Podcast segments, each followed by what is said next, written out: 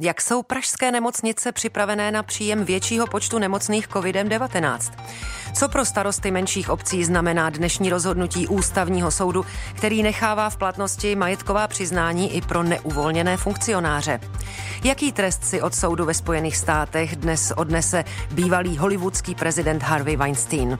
Jaké překážky stojí ještě v cestě Vladimiru Putinovi, aby mohl vládnout i po roce 2024? Koho dnes zvolili čeští poslanci do Rady České televize? A pojede šéf Senátu Miloš Vystrčil z ODS nakonec na Tajvan nebo ne? Tato témata vám nabízím v následujících 50 minutách a přeji příjemný poslech. Den podle Lucie Popálenské.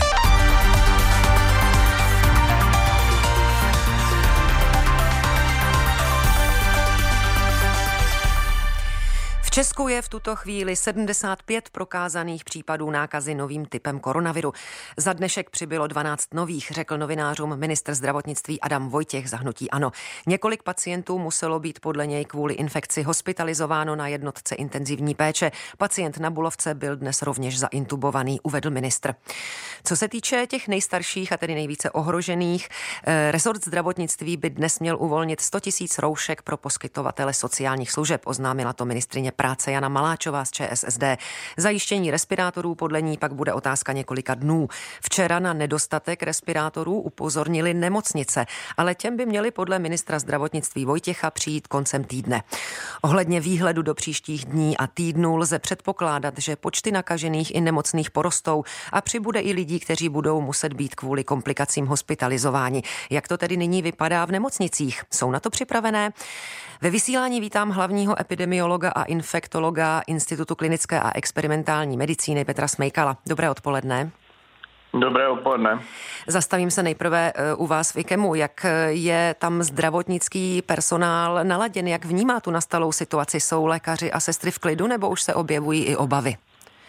Tak obavy jsou samozřejmě, my se snažíme pravidelně lékaře i sestřičky, veškerý personál informovat o tom, připraveni jsme dobře, my samozřejmě máme specifickou situaci v tom, že naši pacienti jsou ti nejohroženější, protože pacienti po transplantacích jsou na imunosupresivní léčbě, takže pro ně by samozřejmě nákaza koronavirem měla daleko horší eh, následky než pro, eh, než pro ty zdravé, eh, i horší než pro tu starší.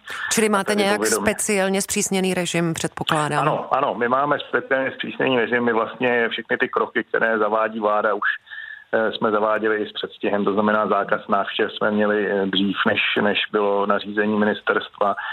Eh, omeze, omezujeme cesty lékařů, eh, dáváme do karantény lékaře s dale, daleko přísnějším režimu, než, než to dělá mm-hmm. pražská hygiena, právě proto, abychom ochránili tu naší specifickou ohroženou pacientskou mm-hmm. populaci. No a jak to vypadá v IKEMu, eh, případně třeba i jinde, asi máte informace z ústřední vojenské nemocnice, jak to vypadá s počtem personálu, pokud mají lidé malé děti a teď řeší, kdo se o ně doma postará, nebo když zmiňujete ta přísnější opatření, opatření, že lékaře necháváte doma, tak eh, má se vůbec kdo starat o ten běžný chod? Ano, tak ono, to je samozřejmě problém, ano, zvláště maminky, eh, sestřičky a, a lékařky, který musí zůstat doma u dětí. My jsme samozřejmě omezili eh, chod i ambulancí, takže v těch pacientů na ambulancích také ubylo a, a vypadá to, že ten nedostatek zdravotníků způsobený zavřením škol zvládneme, ale je to samozřejmě problém a může to být problém. Informace ze Střešovic nemám, bohužel. Mm-hmm, ne, nic se neděje, ale mm, e, zmínili jsme na začátku obavy, že přeci jen se ty obavy šíří mezi personálem. E, z čeho plynou? Včera večer si nemocnice stěžovali na nedostatek respirátorů, ale ty byste snad měli dostat koncem týdne, čili v tomto smyslu mm, s, s, máte ty mhm, obavy rozptýlené rozptýlené, nebo se obáváte rozumím. něčeho jiného dalšího? Rozumím, ne, my se snažíme eh, jim to říkat, jak to je, to znamená respirátorů teď máme akorát, my samozřejmě nevíme a musíme jim to vždycky říct, že nevíme, jak se ta situace vyvine, že samozřejmě při eh, nárůstu pacientů může být situace jiná, ta situace je dynamická, bude se měnit, ale v tuhle chvíli máme respirátorů dostatek, my zažádáme, dneska jsme rozhodli, že koupíme ty takové ty eh, takzvané ty dvojkové respirátory, FFP2, to nejsou ty úplně ty nej, nejlepší, nejoptimálnější, ale jsou to taky respirátory daleko lepší než roušky, takže ty máme přislíbeny. Takže vybaveni jsme, obavy samozřejmě máme všichni a někteří větší, někteří menší. Obavy mají spousta, spousta, spousta zaměstnanců samozřejmě těch zpráv z médií, které někdy nejsou úplně přesné a my se snažíme informovat z těch přesných zdrojů, ale uh, ano, samozřejmě jako bohužel obavy máme také a máme hlavně obavy o ty naše, naši, naše specifické pacienty po transplantacích, po kardiologických výkonech, my jsme nemocnice, která má velmi ohroženou populaci Rozumím. a toho se bojíme. Uh-huh. No. A mm, mluvili jsme o mm, komunikaci. E, vy uh-huh. asi byste neměli mít média jako první zdroj svých zpráv. E, zajímá mě, jak hodnotíte mm, zprávy nebo rychlost, spolehlivost těch zpráv, jaké přicházejí vlastně od ministerstva zdravotnictví nebo od hygieny, jestli máte všechno, co potřebujete, nebo pocitujete, pocitujete nějaký nedostatek? Eh, ne, informací máme dost. My si samozřejmě musíme vybrat také ty, které jsou validní a ty, které jsou správné. Že? Takže my, já třeba informaci o, o počtu nakažených beru z evropských zdrojů, na to nemusím, na to nemusím eh, jako mít eh, zdroje, ale ty, ty se tam dostávají zase z, české, z, české, z českých zdrojů, takže jsou to ty pravdivé informace a snažíme se jim takhle, eh, snažíme se ukazovat, každý, každý týden vlastně informujeme naše zdravotníky, ukazujeme grafy, jak, jaký je ten nárůst. No. A mě by zajímalo, ano, ano, pardon. Tisko, ano, z tiskových, tiskové informace z tiskových eh, výstupů ministerstva ehm, vlastně my kolikrát víme dřív, než, než samozřejmě jsou, jsou pro veřejnost, takže to není úplně, úplně jako zdroj, ale zaměstnanci je sledují, to je jasné. Mě by zajímalo, na co konkrétně se vlastně připravujete, jestli máte vymodelovaný nějaký scénář, jestli eh, třeba v IKEMu eh, máte krizový eh, model, co se ano, bude dít ano, a tak dále. Ano, čili... Zrovna dneska jsme ho dolaďovali, my, my jsme samozřejmě pokročili v tom, jak se ta nemoc šíří, tak my jsme nejdřív měli krizový plán na to, že ten pacient by se, by se objevil tady na ambulancích, ale bychom ho museli rychle odhalit a samozřejmě odeslat někam jinam, protože my nejsme nemocnice, kde by ten pacient se léčil, vzhledem k tomu, jaký máme, jak jsem říkal, skrbu pacientů. Teď samozřejmě uvažujeme i v módu takovém, že už by se objevil někde třeba i na lůžkovém oddělení už hospitalizovaný, který se nenakazil v Itálii, který se nakazil někde v Čechách je to takový ten ten, ten přenos už komunitní. Ano a abychom samozřejmě pro něj vyčlenili nějakou eh, místnost izolační a zase ho tedy odeslali, protože my samozřejmě, jak říkám, eh, nejsme úplně připraveni Rozumím. na to, my ne, a tu izolační místnost odléčit, máte. ale my se mhm. bojíme mm-hmm. o ty druhé pacienty. Ano, a tu izolační místnost eh, máte tedy aspoň nějakou? Ale máte? máme, máme samozřejmě ne ideálně, o tom jsme mluvili, mm-hmm. ne, ne jako ve všech nemocnicích je to trošku problém, nemáme ty podtlakové místnosti, nízkotlakové místnosti, ale, ale máme místnosti izolační bezpečný um, určitého, určité úrovně máme. Nicméně i z téhle té místnosti se bojíme, že by ta nákaza mohla přejít na jiné pacienty. Jo? A u nás, u nás by to byl problém. Takže Um, jsme připraveni, abych to tak řekl, na maximum našich možností rozhodně. Já bych hrozně poděkoval hlavně eh, lékařům tady u nás a sestřičkám, že, že prostě k tomu přistupují velmi zodpovědně. Ještě, ještě eh, na závěr mě zajímá, eh, zda to budete vědět jako epidemiolog. Zatím všechno zatím ještě řídí ministerstvo zdravotnictví a hygiena. Nic se prakticky nedozvídáme od ministerstva vnitra. Ale pokud hmm. začne přibývat nemocných a nakažených v nějaké konkrétní oblasti, tak může s nějakou pravděpodobností dojít na plošnou karanténu. Eh, jako epidemiolog víte, při jakém výskytu na danou oblast či na daný počet obyvatel se k tomu přistupuje? Eh, je to zkrátka ve hře, je to ve vzduchu do dalších dnů a týdnů? Nevím, ale víte, ono, a to bylo, myslím, i z náznamu ministerstva jasné, ta vláda nebo eh, administrativa přistupuje k těm, těm opatřením i vzhledem k tomu, jaká je celorepubliková připravenost na tu nákazu ta vláda přistupuje ke karanténám a zavíráním škol a všemu takovému ve chvíli, každá vláda, všimněte si, v jiném, v, jiném teda časovém odstupu, i ve chvíli, jak zohlední vlastně připravenost celé té země a všech těch nemocnic na nějaký velký vzestup pacientů. To znamená, pokud eh, realisticky zhodnotíme připravenost ventilačních lůžek a, a jipových lůžek, to, co je v Itálii, jako, že by to mohl být problém, tak samozřejmě vláda k těmto opatřením přistoupí dřív. To není, to není jedno číslo, které platí pro jakoukoliv zemi, pro každou populaci. Rozumíte? Čili to je řešení, které se přijímá na základě stavu možností toho zdravotnického systému, který takový je a myslím, že to je to, to rozhodnutí, které bylo přijato, je naprosto pochopitelné. Říká hlavní infektolog a epidemiolog Institutu klinické a experimentální medicíny Petr Smejkal. Díky moc za rozhovor a naslyšenou. Taky děkuji, mějte se nashledanou. Stále posloucháte Český rozhlas Plus. Ústavní soud rozhodl, že komunální politici budou muset dál podávat majetková přiznání. Povinnost se dál bude vztahovat i na takzvané neuvolněné funkcionáře. To jsou například členové krajské nebo městské rady, kteří tuto práci dělají vedle svého zaměstnání. Podle dnes zveřejněných rozhodnutí ústavní soud nevyhověl většině námitek dvou skupin senátorů. Ti chtěli majetková přiznání po neuvolněné komunální politiky zrušit, protože tato zákonná povinnost dle jejich názoru porušuje jejich právo na soukromí. Ústavní soudci však došli k závěru, že podávání majetkových přiznání sleduje legitimní cíl. Senátorům vyhověli pouze v tom, že zpřísnili režim nahlížení do registru majetkových přiznání. A ve spojení jsme se starostou Kijova a předsedou Svazu měst a obcí Františkem Luklem. Dobrý den. Hezké dobré odpoledne vám i posluchačům. Tak jak hodnotíte, pane Lukle, to rozhodnutí ústavního soudu? Přinese to mírné omezení pro ty, kteří chtějí do registru nahlížet alespoň mírnou úlevu o komunálním politikům, kterým tento zákon vadí? Nahlížím na to eh, ze dvou ohledů. Ten první opravdu se domníváme, že u neuvolněných funkcionářů, to jsou členové rady, kteří mají své zaměstnání, eh, mnohdy podnikatelské aktivity, je to samozřejmě komplikované, neboť skutečnosti, které se tam uvádí, mohou využít i konkurence eh, k tomu, aby, řekněme, to využila v jejich podnikatelských aktivitách. Nicméně pro nás je nejpodstatnější ta skutečnost, že ty konkrétní záležitosti, které se do registru uvádí, budou eh, k nahlédnutí po určité registraci. My v žádném případě nemáme nic proti tomu, abychom tyto citlivé skutečnosti eh, do registru eh, takto uváděli. Nicméně vždycky jsme říkali, že by to mělo být pod určitou kontrolou, kdo se k ním dostává. Neboť je ten rozsah tak významný, že samozřejmě opravdu může být návodný určité například trestné činnosti. Hmm, no a jak přesně by ty podmínky pro zájemce o nahlédnutí měly vypadat, když teď do registru už by neměl mít e, možnost nahlížet kdokoliv a kdykoliv? Uh, Myslím si, že to bude v tom smyslu, nebo ústavní soud tedy konstatoval a dal tam určitou lhůtu k tomu, aby právě zákonodárce tyto záležitosti upravil.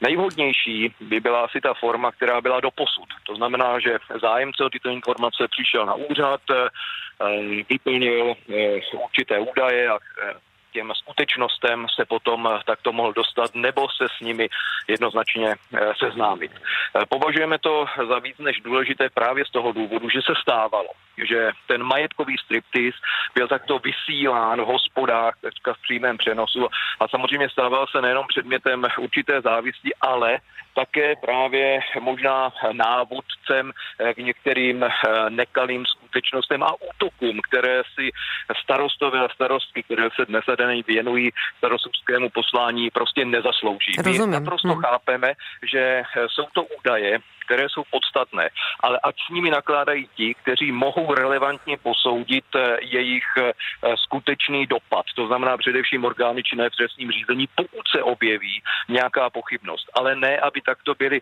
řekněme, s předmětem spekulací eh, veřejnosti, která do značné míry nemůže tu jejich relevantnost posoudit. Uh-huh. A pane Lukle, vy jste se sám setkal s případy, kdy se lidé na té komunální úrovni nechtěli angažovat právě kvůli tomuto zákonu, že se obávali o své soukromí, protože mluvilo se právě o tom, že to nikdo nebude chtít dělat.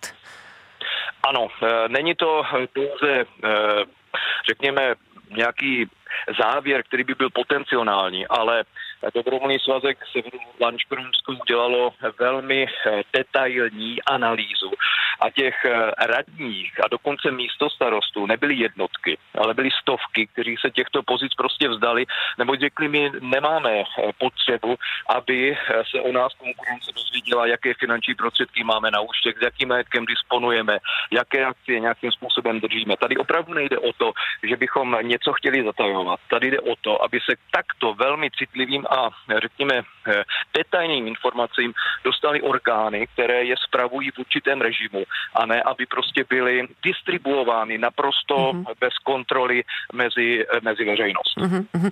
Čili já si z toho beru, že to v té běžné politické praxi na regionální úrovni nebyl úplně marginální problém, ale závěrem eh, je tedy podle vás nějaká cesta, jak eh, by ten zákon o střetu zájmu směrem eh, k místním samozprávám měl být upraven. Zmínil jste, že vlastně to dosud fungovalo, že by to mohlo vlastně být upraveno tak, jak to bylo dosud, čili byste byl spokojen s tím status quo? Ne, tak jak to bylo, řekněme, před tím, co dneska platí. To znamená eh, tak, že eh, tyto majetkové přiznání byly uloženy na městském úřadě a ten konkrétní člověk, který měl zájem se s nimi seznámit, na ten úřad takto došel, eh, vyplnil určité své údaje a na potom se s těmito skutečnostmi mohl takto seznámit. Myslíme si, že eh, za prvé ta občanská kontrola tam je, je umožněna, ale za druhé, na druhé straně je jednoznačné, kdo se s těmito daty eh, toho konkrétního funkcionáře seznámil, pakliže by byly nějak eh, veřejně zneužity. Čili v tomto smyslu se budete snažit nějak ovlivnit zákonodárce, aby Určitě. to upravili. Mhm. Určitě a ještě ta druhá skutečnost, budeme stále eh, se snažit eh, rozumně argumentovat ve vztahu k těm neuvolněným, kteří to nemají jako stoprocentní výkon své agendy a kteří se ve svém volném čase věnují právě zprávě a rozvoji obce na pozici Rozumím. radních či jiných funkcionářů. Eh, vysvětluje František Lukl, předseda Svazu měst a obcí. Děkujeme za váš čas a mějte se hezky naslyšenou. Děkuji za prostor a vše dobré vám všem. Děkuji. Máte naladěn Český rozhlas Plus. Trest 23 let odnětí svobody si dnes od soudu ve Spojených státech odnáší bývalý filmový producent Harvey Weinstein, kterého v únoru už porota uznala vinným ze znásilnění a sexuálního nátlaku. Weinstein obvinění žen popíral a trval na tom, že všechny vztahy byly založené na dobrovolnosti. S ohledem na obžalobu hrozilo Weinsteinovi až 29 let vězení. Obhájci však žádali pro 67-letého muže, který má za sebou operaci srdce pětileté vězení. E, podrobnostech teď budu mluvit s Janou Cíglerovou z Deníku N. Dobrý den, Jano. Dobrý den. Jak soud výši trestu vysvětlil? Už se objevily nějaké zprávy s citacemi? Už se objevili, eh, ten, ten jeho tým žádal vlastně tu nejspodnější hranici eh, pět let eh, s tím, že je to nemocný člověk a že cokoliv nad pět let vlastně bude znamenat automaticky, že Harvey Weinstein ve vězení zemře. Ale mm, jeden z těch argumentů například bylo, že, že dosud nebyl soudní trestaný, že má čistý trestní rejstřík. No ale ten soudce se tak na něj podíval a říkal, ale právě proto já vám takový trest dávám, protože toto je možná vaše první usvědčení, ale rozhodně to není váš první trestný čin. Takže eh, ten, ten, ten důvod, proč je ten trest tak vysoký, je mimo jiné i to, že on vlastně uh, dlouho trestu unikal. Hmm. A e, připomeň, e, za co konkrétně byl vlastně Weinstein odsouzen, jen stručně. Ono se to týkalo pouze dvou případů, je to tak, že vlastně nebyl ani souzen za všechno to, e, co proti němu vznášely e, nejrůznější ženy. Ano, eh, eh, ten, před ten, oni ho obvinilo ho z různé formy sexuálního eh, nátlaku nebo sexuálního útoku téměř 100 žen. Ale k tomu soudu v New Yorku se dostalo šest žen se svými konkrétními obviněními a soud vlastně uznal pouze dvě z těchto šesti obvinění jako ta, za něž mu potom ten trest uložil. V jednom případě šlo o znásilnění a v druhém případě šlo o donucení, o, o vynucení si orálního pohlavního styku. No, jsou to vlastně tedy případy dvou žen a trest je 23 let, tak se nemohu nezeptat, jak spokojená, teda spíš nespokojená byla, eh, byla obhajoba. Pro obhajobu je to ohromná, je to prohra. Uh, Harvey Weinstein uh, pokud vůbec se toho dožije, toho konce tohoto konkrétního jednoho soudního toho verdiktu, tak mu bude 90 let. A on je v takovém zdravotním stavu, že je to velmi nepravděpodobné. Ale i kdyby nakrásně překonal všechny předpoklady a dožil se konce toho 23-letého trestu, tak on má zároveň v Los Angeles probíhá další uh, soudní řízení vůči němu a tam jemu hrozí až, uh, tuším, 28 let. A tento trest si těch ať tam dostane rok nebo 28 nebo cokoliv mezi tím, tak každopádně si na, ně, eh, na ten trest nastoupí až po té, co si odsedí těch 23 zde. Takže Já nechci předvídat, ale troufnu si říct, že Harvey Weinstein už živý z vězení nevyjde. Hmm. No a jak na to tedy prozatím reaguje americká veřejnost? Jaké první komentáře se objevují v médiích a na sociálních sítích? Neříká přeci jen někdo, že je to až příliš přísné? Říkají to někteří uh, analytici, říkají, že to je přísný trest. To nikdo nepopírá. Ale zároveň naprostou většinu těch komentářů, tak ta, ta se vlastně vyne takovým tím tónem spravedlnosti bylo učiněno za dost. Um, On je unikátní případ právě protože vlastně dlouho trestu unikal a e, zároveň on až dneska vůbec poprvé naznačil jakousi lítost nad tím, co provedl. On ještě, ještě nedávno, ještě vlastně při tom toho 24. února, když byl odsouzen a dozvěděl se ten verdikt, tak ten, ten, ten verdikt, ano, tak on vlastně říkal, ale já jsem nevinný, ale já jsem nevinný a, a vlastně byl hrozně překvapený z toho. A až teď on, on si tam vzal slovo, což je také poprvé vůbec, co promluvil před soudcem a, a mluvil k těm šesti ženám, které tam přišly spolu a posadili se vedle sebe do lavice a on k ním promluvil a řekl, je mi to velmi líto, i když, jste, i když jsme tu ten, to, co se mezi námi stalo, každý vnímal jinak, tak je mi to líto. Hmm. Ale hmm. bylo pozdě. Ano, e, případ v podstatě zahájil kampaň MeToo a e, vlnu zájmu o sexuální zneužívání žen po celém světě. Jaký význam můžeme této kauze už teď přisoudit, e, nehledě na to, zda Weinstein dostane ještě dalších 28 let nebo 20 let a jak dlouho bude sedět ve vězení? Je to naprosto zásadní celospolečenský význam této kauzy nejen proto, že ostatní podobně se chovající muži i ženy zneužívající svého postavení nad jinými pro vynucení si sexuálního styku vidí, jak to může dopadnout. Nejen proto, že to je tak tvrdé, ale i proto, za co vlastně on byl odsouzený a jaká byla povaha těch jeho vztahů s těmi ženami, eh, kterého z toho znásilnění a vynucení si styku obvinili. Je to vlastně výpověď, ten soudce tím řekl, že i když máte se svým násilníkem vztah. I když máte s ním styk třeba poté, co vás znásilnil, tak to neznamená, že to nebylo znásilnění a že za to nemůže být odsouzen. Hmm. A to je uh, pro uh, velkou část žen, které se s takovouto, které takovouto zkušenost měly, velkým zadosti učiněním. Jedna z nich to uh, tam při tom soudu řekla velmi silně. Ona řekla, jeho vězení mé rány nikdy nezahojí, hmm. ale je to dobrý začátek. Jano, a ještě na závěr úplně stručně přeci jen napadá mě, že v tom precedenčním systému amerického práva, že tento soud může způsobit eh, jaksi hodně přísněji posuzované další kauzy podobné. Eh, z druhé strany nepřinese příliš velký strach mužů, protože o tom se také často mluví.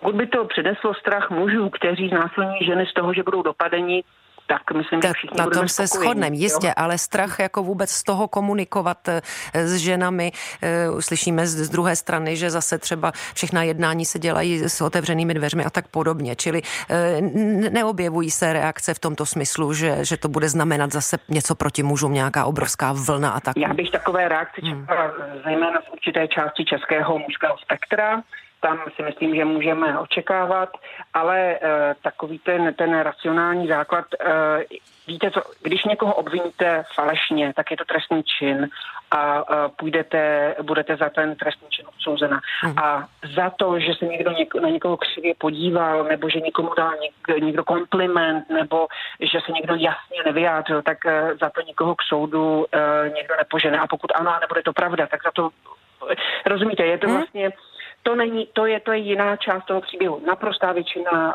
sexuálních útoků je neohlášena. A toto může být moment, kdy uh, ženy a někteří muži dostanou důvěru v to, že má smysl a má má, eh, je správné se prostě přihlásit a vlastně oznámit to. Hmm. Uzavírá Jana Cíglerová z Deníku N. Jano, díky a naslyšenou. Hezký zbytek dne. Taky děkuju. I vám. Naschledanou. Posloucháte Den podle Lucie Vopálenské. Výběr událostí s nezaměnitelným rukopisem. Premiéra od pondělí do pátku po 17. hodině na Plusu. Ruský parlament dnes schválil návrh změny ústavy, která umožní prezidentovi Vladimíru Putinovi kandidovat i v příštích volbách hlavy státu. Úpravu základního zákona e, dopoledne nejprve přijala dolní komora státní duma a o několik hodin později pak také horní komora Rada federace. Souhlasit s ní ještě musí subjekty ruského státu, Ruské federace a poté občané v referendu. Pro Vladimíra Vladimiroviče Putina se tak teoreticky otevírá možnost vládnout Rusku až do roku 2036, pokud by se mu podařilo být zvolen na dvě období. A ve spojení jsme s Ondřejem Soukupem z hospodářských novin. Dobré odpoledne. Dobrý den. Ondřeji, připomeňme, co je podstatou té změny ústavy ve vztahu k možné budoucí další vládě prezidenta Putina.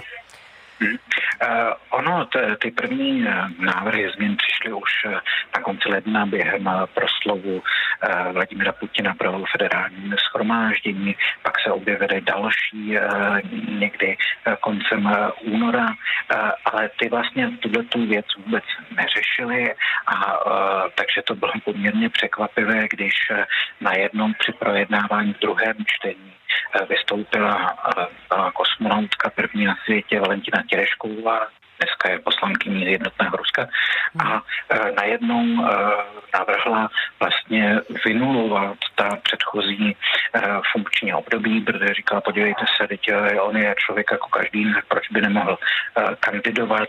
My teďka tu ústavu měníme, to znamená, že to bude vlastně jakoby nová, tudíž ty ústavně zakotvené dva termíny jsou vlastně vynulovány. A, a nějaké, nějaké další argumenty ona e, neuvedla? E, vlastně, no, či, čím ona to obhajovala?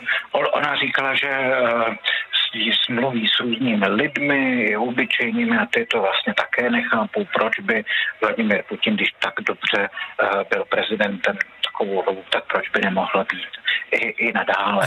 Uh, to samozřejmě znělo poněkud úsměvně, leč eh, ukázalo se, že to bylo domluvené a okamžitě vlastně eh, předseda parlamentu řekl, že tedy musí eh, mluvit s Vladimirem Putinem, ten shodou okolností už byl zrovna na cestě do parlamentu, kde tedy řekl, že v zásadě jako on to být nemusí, ale že proti těm, těm změnám nemá nic proti, pokud tedy posvětí uh, ústavní soud. Hmm. Což v okamžiku, kdy z 15 jeho členů on osobně 11 jmenoval, tak se asi nějaké problémy nedají čekat. Je to jasné. No, nikdo dnes v Ruské dumě nehlasoval proti.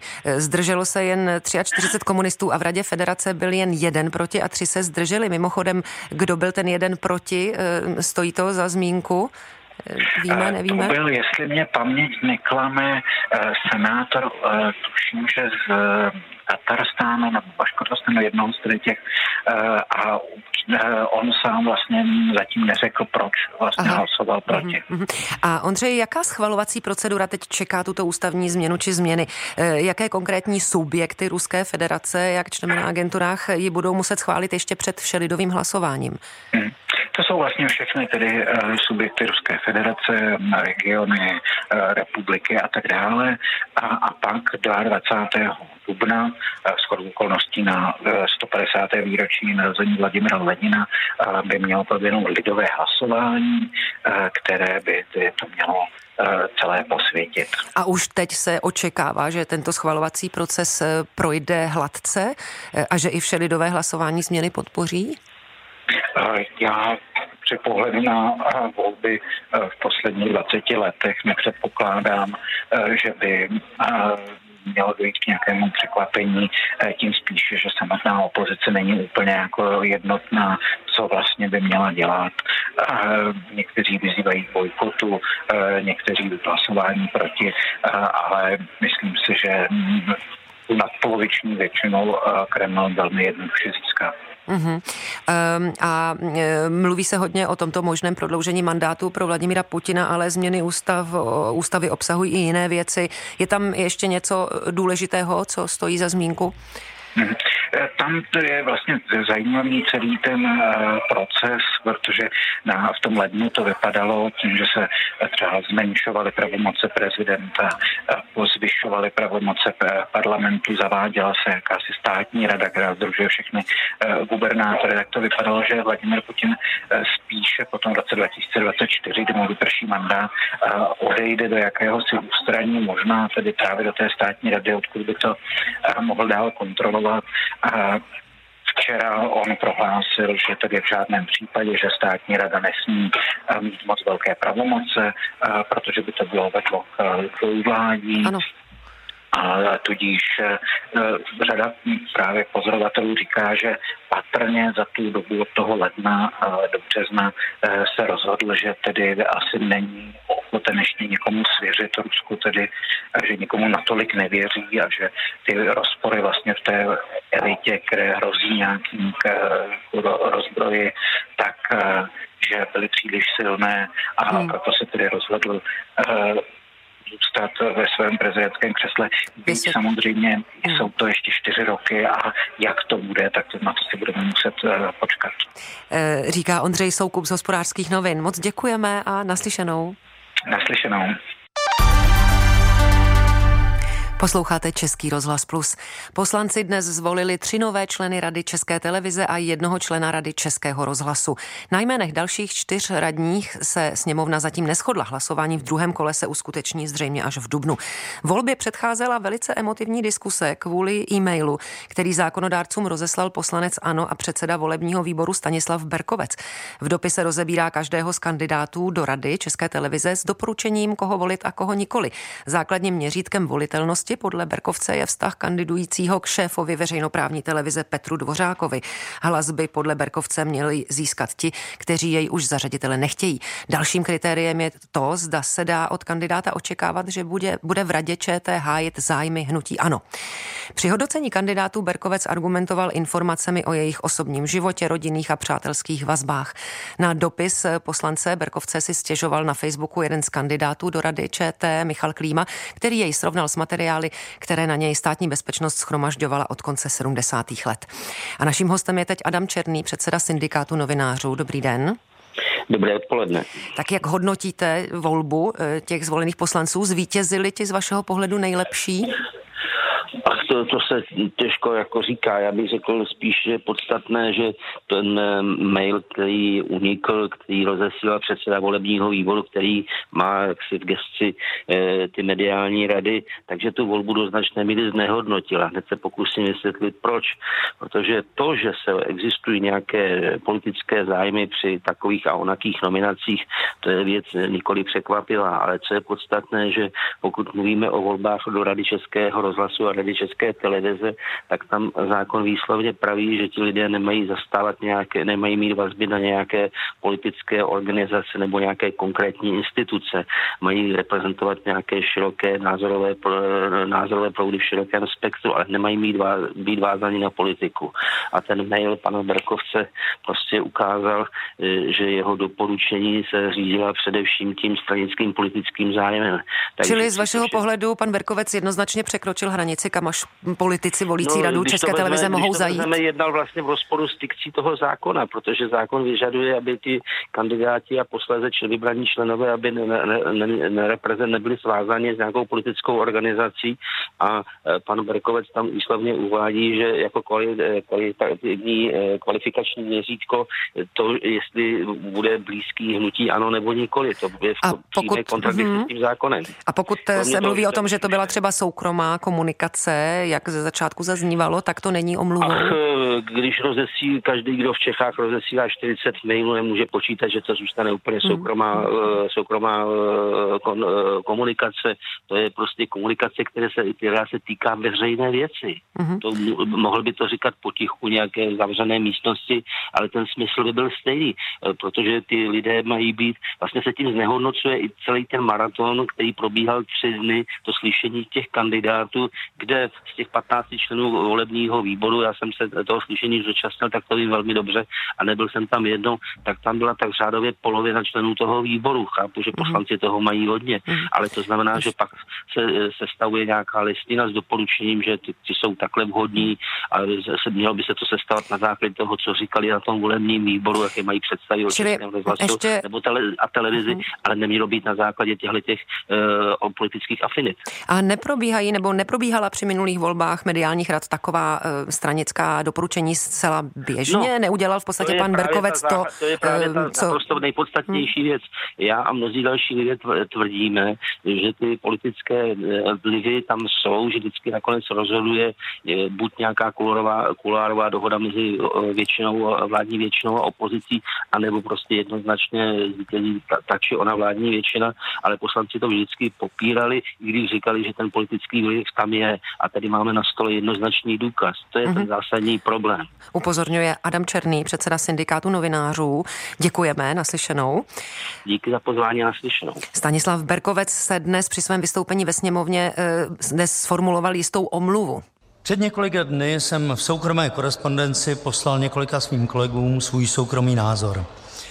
Já musím tedy říci, že to, co tady slyším, některé věci, které tady slyším citovat, anebo některé věci, které se dočítám v médiích, jsem nikdy nenapsal, ale těžko se to dokazuje. Byl to soukromý mail a je mi jasné, že, ten podnět jsem spustil já, ten terč na ty záda jsem si namaloval. V této souvislosti se ale musím omluvit za dvě věci. Za prvé, omlouvám se za to, že jsem svůj soukromý názor sdělil komukoliv dalšímu a slibuji, že udělám všechno pro to, aby se to už neopakovalo. Za druhé, omlouvám se za to, že jsem se neuvědomil, že žádná komunikace politika není komunikací soukromou a uznávám tuto svoji chybu. Závěrem mi prosím dovolte, abych vyjádřil své poděkování organizaci Rekonstrukce státu za to, že všem poslancům sdělila veřejně návod, koho ve volbě do Rady České televize volit mají a koho volit nemají. Jsem přesvědčený, že tento manuál rekonstrukce státu jistě přispěje k demokratickému a kultivovanému průběhu volby, jejímž cílem je dosáhnout stavu, kdy Rada České televize bude reprezentovat všechny významné regionální, politické, sociální a kulturní názorové proudy, tak, jak to stanovuje zákon. Na závěr dovolte, abych dodal ještě jednu zásadní větu. Při nejbližší možné příležitosti nabídnu svoji funkci předsedy volebního výboru k dispozici. Tolik Stanislav Berkovec, předseda mediálního výboru poslanecké sněmovny. A my jsme teď ve spojení s právníkem společnosti Frank Bolt a vedoucím projektu Rekonstrukce státu Josefem Karlickým. Zdravím vás, dobrý den. Dobrý den. Tak pan poslanec Berkovec se ve své řeči zmínil o jakémsi vašem veřejném návodu k volbě Rady České televize. Co má na mysli? Bylo to vážně míněno, byla to ironie? Vy jste přišli s nějakým doporučením, pro koho hlasovat a pro koho ne? Já předpokládám, že se jedná o lehkou ironii, e, nicméně je pravdou, že rekonstrukce státu se věnuje volbám do mediálních hrad e, teď už vlastně delší dobu, jelikož nezávislost veřejnoprávních médií je, médií je z našeho hlediska důležitým prvkem fungující demokracie. A proto sledujeme celý průběh voleb a snažíme se poukázat na požadavky zákona ohledně fungování členů rady, a také nabídnout poslancům v přehledné formě relevantní informace o kandidátech. No a říkáte, a že chcete, účelem, chcete, ano, chcete... Tím chcete... jsme poskytli medailonky všech kandidátů do Rady České televize a Českého rozhlasu a ty vlastně kromě nějakých základních informací eh, o kandidátech obsahovaly taky zhrnutí ze slyšení ve volebním výboru, z ankety týdeníku Echo, ankety České televize i další veřejných zdrojů, včetně našeho vlastního dotazu. Okay. A jak se ty medailonky, ta vaše výzva, liší od materiálu, který zpracoval pan poslanec Berkovec? To si myslím, že je zcela zásadně, jelikož eh, ten materiál od pana Berkovce vlastně rozebíral jednotlivé kandidáty eh, z hlediska toho, jak můžou hájit zájmy hnutí ANO. Eh, naše medailonky směřovaly přesně tomu opačnému, Snažili jsme se, aby kandidáti eh, mohli být pro politiky sledovatelní z hlediska těch základních kritérií, které požaduje zákon, ale které taky vlastně očekává veřejnost od dobrého výkonu funkce, to znamená nějaké relevantní zkušenosti pro výkon funkce, stotožnění se s legislativním zakotvením České televize, nějakou nezávislost kandidáta na politicích a politických stranách, jelikož ten zástupce v radě České televize nebo Českého rozhlasu je vlastně zástupce veřejnosti. Čili to srovnávání ze strany pana poslance Berkovce zcela odmítáte, že byste vlastně dělali něco obdobného? Eh, jako Určitě můžeme odmítnout srovnání, jelikož rekonstrukce státu nedoporučovala žádné konkrétní kandidáty ke zvolení či nezvolení. Pouze jsme e, zmiňovali určitá kritéria, podle kterých by politici mohli vlastně sledovat vhodnost kandidátů na eh, výkon funkce v Radě České televize a Českého rozhlasu a to byla za nás ta hlavní zpráva. Zaměřte se na to, co požaduje zákon a na to, aby kandidáti byli pro veřejnost eh, dostatečně důvěryhodní. Hmm. No a jak tedy hodnotíte výsledek té dnešní volby radních České televize a Českého rozhlasu? Já připomenu, že zvoleni byli eh, do Rady České televize například Roman Bradáč a Pavel Kysilka, kteří měli doporučení pana Berkovce a také Jiří Šléger, který byl v e-mailu označen prostě jen za stranického kandidáta. Tak určitě nepovažujeme za eh, klíčové hodnocení v, v tom dokumentu pana Berkovce. Eh, myslíme, že je klíčové, že zaznělo od většiny politiků, že se distancují od přístupu, že mají být vybíráni kandidáti, kteří prosazují určitě stranické zájmy. Eh, zaznělo to z úst představitelů většiny stran a my tady předpokládáme, že ta volba tímto nebyla výrazněji ovlivněna a každý vlastně z poslanců postupoval podle svého svědomí a volil kandidáta, který dle něj jak si nejlépe vyhovuje kritériím stanoveným zákonem. Vy to předpokládáte, o co ten svůj předpoklad eh, opíráte? Eh, myslíte si, že tedy ten dopis vlastně nemusel mít vůbec na poslance mm, dopad, vliv, aby se jim řídili? To je samozřejmě složité nějakým způsobem dovozovat, eh, jak poslanci postupovali, jelikož byla volba tajná. My jsme doporučovali veřejnou volbu právě proto, aby se předešlo spekulacím a bylo zřejmé, který politik podporuje kterého kandidáta, nicméně to se nestalo, volba je tajná.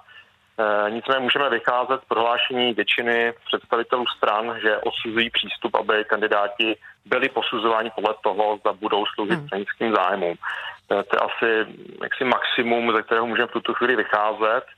Eh, jelikož eh, to, jak jednotliví politici potom postupovali, není jaksi zjistitelné z veřejného prostoru. Rozumím.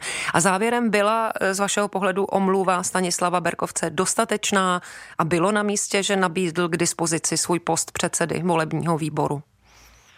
Je to zřejmě adekvátní reakcí, jelikož předseda volebního výboru má na starosti právě volby do různých veřejných institucí a pak, když vlastně veřejně jak si nabádal k tomu, aby se postupoval podle klíče, který je v rozporu se zákonem, tak je to velmi evidentní selhání v pozici předsedy hlavního výboru a je samozřejmě eh, těžké, aby takovýto předseda měl pak dále autoritu jak u ostatních poslanců, tak u veřejnosti, takže je to zřejmě eh, velmi správný krok. Hmm.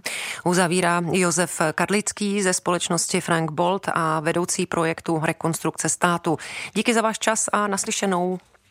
Děkuji, naslyšenou. Když chcete vědět proč. Český rozhlas plus. Senátní výbor pro zahraniční věci, obranu a bezpečnost dnes dopoledne na uzavřeném jednání diskutoval možnou cestu předsedy Senátu Miloše Vystrčila z ODS nad Hajvan. Přítomen byl i ředitel Bezpečnostní informační služby Michal Koudelka. K tématu se vyjádřil také předseda sněmovního výboru pro kontrolu BIS Pavel Bělobrádek. Podle něj si nejvyšší ústavní činitelé musí vyříkat, jak budou komunikovat v situacích, kdy cizí země vyvíjí nátlak. Zmínil to v souvislosti souvislosti s dopisem čínského velvyslanectví ohledně možné cesty někdejšího předsedy Senátu Jaroslava Kubery nad Hajvan. Nejvyšší ústavní činitelé jednají o tomto tématu teď odpoledne od půl páté. No a já zdravím eh, po telefonní lince předsedu Senátního zahraničního výboru Pavla Fischera. Dobrý den. Dobrý den vám i posluchačům. Pane Fischere, bylo to jednání za zavřenými dveřmi, probírali jste patrně i utajované skutečnosti, nicméně i tak e, nás zajímá, k čemu jste došli. Ohledně toho dopisu čínského velvyslanectví, dospěli jste třeba k nějakému doporučení, které jste možná i adresovali na dnešní odpolední schůzku na hradě? My jsme se především zabývali genézí toho dopisu, způsobem, jak jim na něj česká strana odpovídala, protože tam se ukazuje, že tam byla pauza několika týdnů, kdy kancelář prezidenta republiky podle všeho neinformovala ministerstvo zahraničí, které ručí za koordinaci zahraniční politiky. A tak nás zajímalo, jakým způsobem je možné, že se prezident nebo jeho kancelář chová takto neloajálně vůči vládě, která odpovídá za ty věci. A měl vám Takže na té schůzce kdo odpovědět? Měl vám na té schůzce kdo dát odpověď? Ano, měli jsme tam uh, také pana náměstka Martina Povejšila z Ministerstva zahraničních věcí a ten nám potvrzoval i to, k čemu došla sněmovna na svém zasedání, neboť se tou tematikou zabýval také výbor, zahraniční výbor sněmovny právě minulý týden. Hmm. No ale eh, z hradu, jestli vám někdo třeba vysvětlil, eh, nebo i zástupcům ze sněmovny, jestli jste vlastně získali nějaké vysvětlení, proč tam ten několika týdenní eh, prostoj? My proto vysvětlení nemáme. Je to vlastně nečinnost. Ty ústavní instituce u nás jsou založeny na činnosti a na kooperaci, na loajalitě. A tady vidíme nečinnost, nekonání. A to nás zajímalo, do jaké míry to mohlo ohrozit eh, suverenitu České republiky, když ministerstva odpovědná za bezpečnost, za zahraniční otázky, nebyla vůbec informována o tomto nátlaku, do kterého se vlastně dostal někdejší předseda Senátu Jaroslav Kubera. Tenhle nátlak totiž překročil už hranici ovlivňování a šel do vynucování nebo vměšování. To je velmi jemná hranice, ke které se už vyslovil minulý týden zahraniční výbor sněmovny a my jsme se tomu dneska věnovali také. No a vy jste dospěli k tomu, že to mohlo ohrozit suverenitu našeho státu? Ano, my jsme přesvědčeni a ta debata byla velmi otevřená a velmi tvrdá, že v tomto případě jde o naprosto nestandardní korespondenci, která není diplomatická ani formou, ani obsahem a která vlastně vynucovala na českých institucích nějaké chování. A mhm. tohleto zasahování do suverenity, svébytnosti, eh, eh, svrchovanosti naší země, to si přeci žádná země nemůže nechat líbit. Rozumím. A právě proto, že na to nepřišla adekvátní reakce z naší strany, nečinností kanceláře prezidenta republiky se stal veliký problém. Hmm. A na ten problém, protože Senát je přeci jenom pojistkou demokracie, jsme začali také jako eh, parlamentní demokracie reagovat. Rozumím. Miloš Vystrčil, předseda Senátu, se už nedávno vyjádřil v celku rázně. Naznačil, že by současný velvyslanec, čínský velvyslanec, měl svůj post opustit.